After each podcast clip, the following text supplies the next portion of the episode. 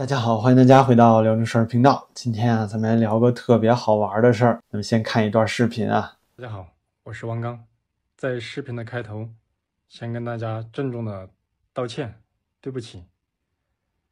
今天同事在五点钟的时候发布了视频，这个视频对大家造成了非常大的困扰和很不好的体验，在这里再次道歉，对不起。这段时间我在忙个人的事情。的确没有参与到视频的发布，这是我最大的过失。在这里，我向大家做两个保证：在未来的日子里，第一，所有的视频我都亲自发布；第二，作为厨师，以后再也不做蛋炒饭，也不拍蛋炒饭，再也不做蛋炒饭，也不拍蛋炒饭。在这里想请大家给我做一个见证，是不是很搞笑啊，朋友们？一个中国顶流的厨师啊，居然说自己再也不做蛋炒饭了，你说这心里都有多委屈？视频中这位老哥呢，相信大家多少都有所耳闻啊，这是中文自媒体圈的超级大 V 啊，厨师界的绝对顶流博主，全网都有一千多万粉丝了吧？光油管上就有七百万订阅，可以说呢是李子柒级别的超级网红。他是美食作家王刚啊，四川人，早年做过厨师长，这拿手绝活啊就是颠勺。话说呢，我这前两天还跟他视频学做红烧牛肉来着，没想到啊这么快出事儿了。因为十一月二十七号呢发了一条关于怎么做好蛋炒饭的视频，结果呀一度被墙内网友给骂上热搜了。原因呢也是特别荒诞，这墙内小粉红啊普遍认为王刚就是个反贼。故意啊加入了蛋炒饭节这个抗议运动啊，讽刺啊咱们始皇帝的太子谢尔盖·泽东诺维奇同志。嗯，你要说这是谁啊？谢尔盖啊，其实呢这是他正式的俄语名字啊，正式名字啊。怪不得啊小粉红都喜欢俄罗斯胜过他们亲爹。您看这有来历的是吧？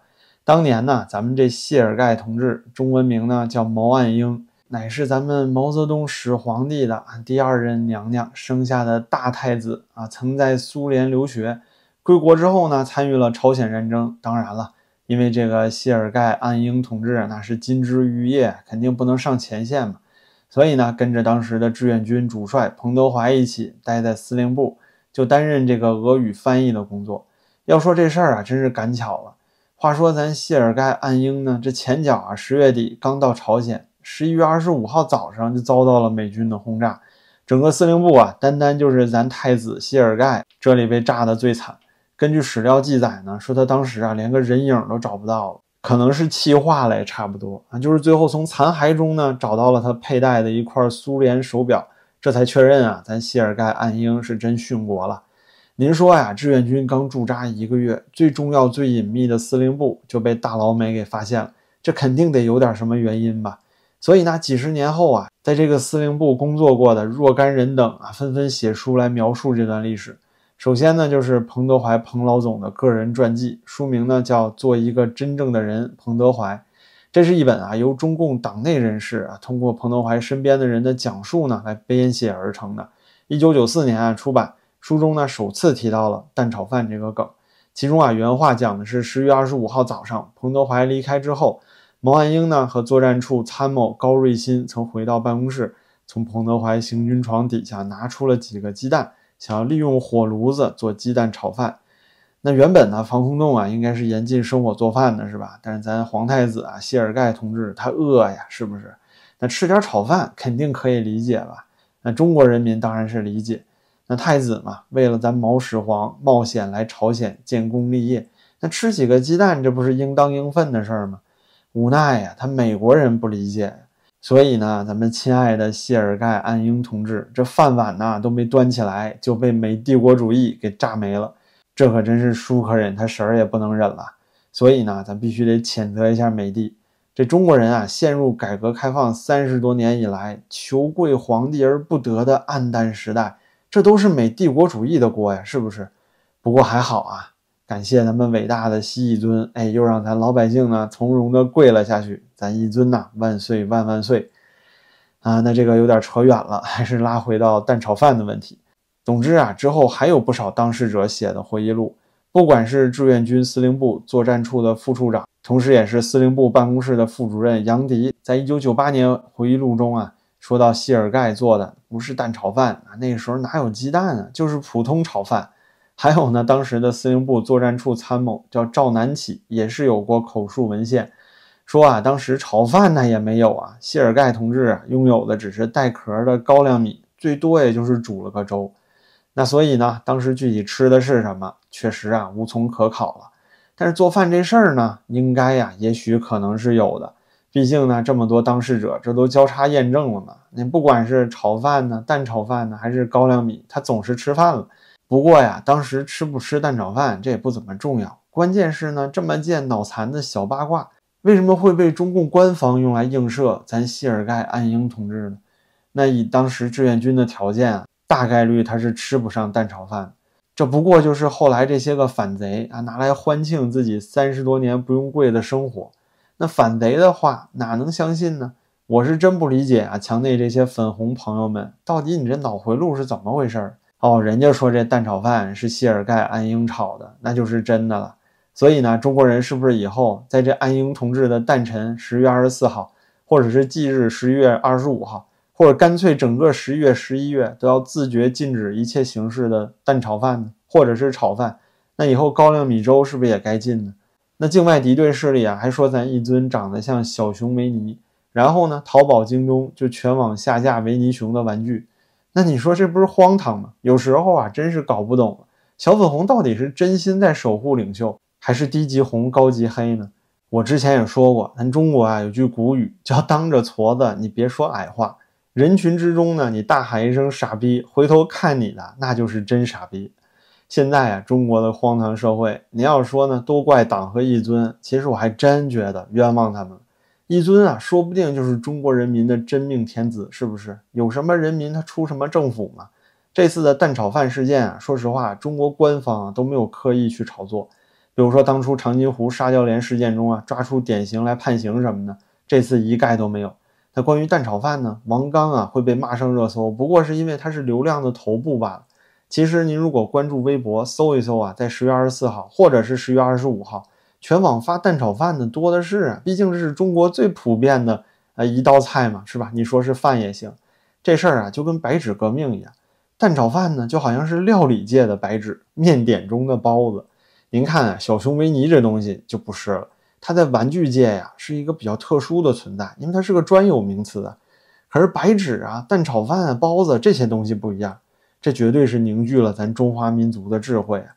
在对抗独裁专制的时候呢，只有选择这种如空气一般平凡、普通又不可或缺的事物来做标志，这才会让独裁者更恼火、手足无措呀。他们啊知道在特定时刻出现的包子和蛋炒饭，这都代表什么。可是，一旦要去封杀这些东西，那就是杀敌一百，自损一万了，更加显得自己有多么可笑和疯狂。那然而呢，官方虽然是不管，真架不住啊！中国还有这么多粉红来帮你管，哎，帮你来表达这个独裁专制社会洗脑之下呀，这帮乌合之众到底有多么的愚蠢和疯狂。刚才呢，王刚的视频里，这位老哥也是满脸愁容，万分委屈的对这个镜头道歉说。啊，自己以后啊再也不做蛋炒饭了，我连这蛋炒饭的视频我都不发了。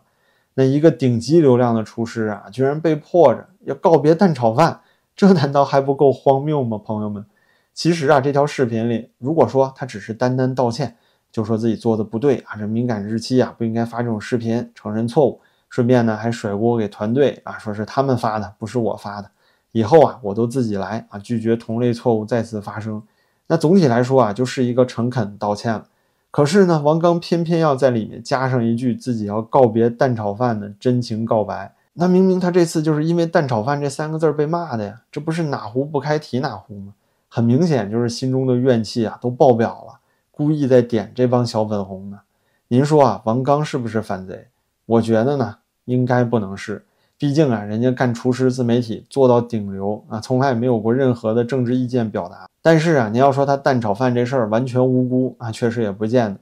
那蛋炒饭呢，确实是咱中华料理中最常见、最家常的菜，几乎每个炒菜博主啊账号里都会有各种类型的炒饭、蛋炒饭的视频。那作为这个行业里的绝对一哥，王刚的频道里呢，当然少不了蛋炒饭。而且啊，他发布蛋炒饭的视频不仅仅局限在十月、十一月，现在他删了很多相关视频了。不过还能找到记录，就是他八月、九月也都有发的时候。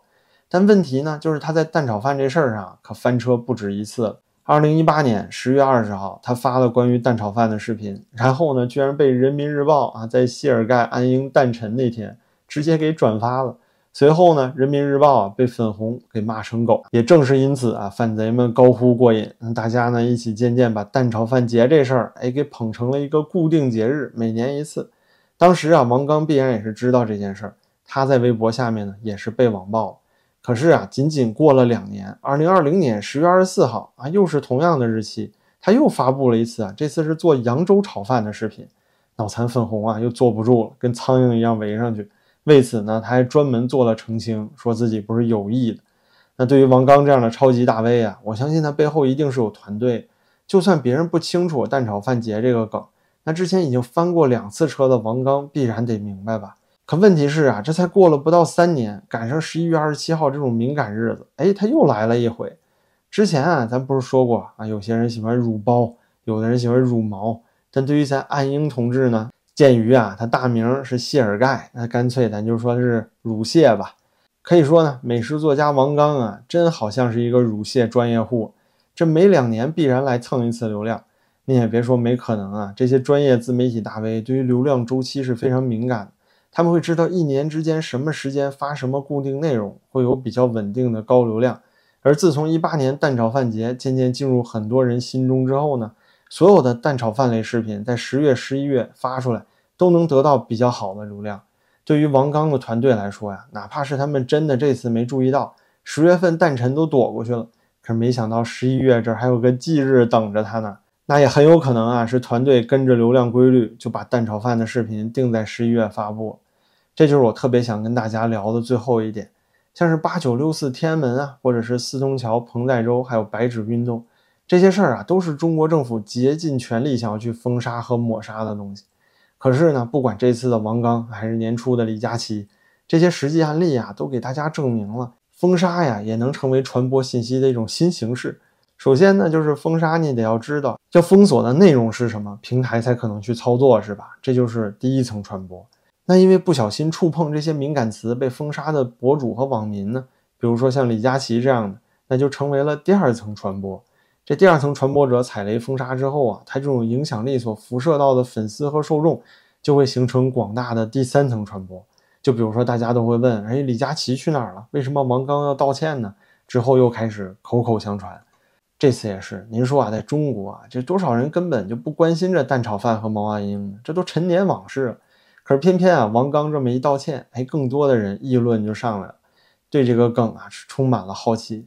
也就是说呢，中共政府它越封禁什么，又因为背后逻辑上的荒唐啊，反而会让更多的人清醒过来。你比如说呢，每年的六月四号，你不可以发坦克的照片，玩具坦克，天安门；十月和十一月的时候不能发蛋炒饭，平时呢上街不能举白纸，官媒下方的评论不能说在吃包子，就连小熊维尼的玩具呢都很难在淘宝上买到。所有的这些呀，就好像是电影《楚门的世界》或者是《骇客帝国》里的楚门和尼奥一样。由于这些东西它不合理，是反常的，不符合常识，是一种不符合常识和规律的存在，反而呢就会让更多的人感觉到这个社会它有问题啊，不正常，进而去反思，从被洗脑的粉红状态里跳脱出来。这种感觉啊，就好像当初选择红色药丸的尼奥差不多。于是呢，朋友们，当你发现啊这个社会变得越来越疯狂，越来越失去理智的时候，并不需要灰心和气馁。这并不代表着只有迎来破败和消亡这一条路，也许这就是变革到来前的信号，也说不定呢，是不是？那好吧，今天呢就跟大家啰嗦这么多，感谢您的陪伴。如果喜欢我的视频啊，别忘了点击订阅，您的支持对我也十分重要。感谢您的评论、转发和点赞，那咱们就下期再见了。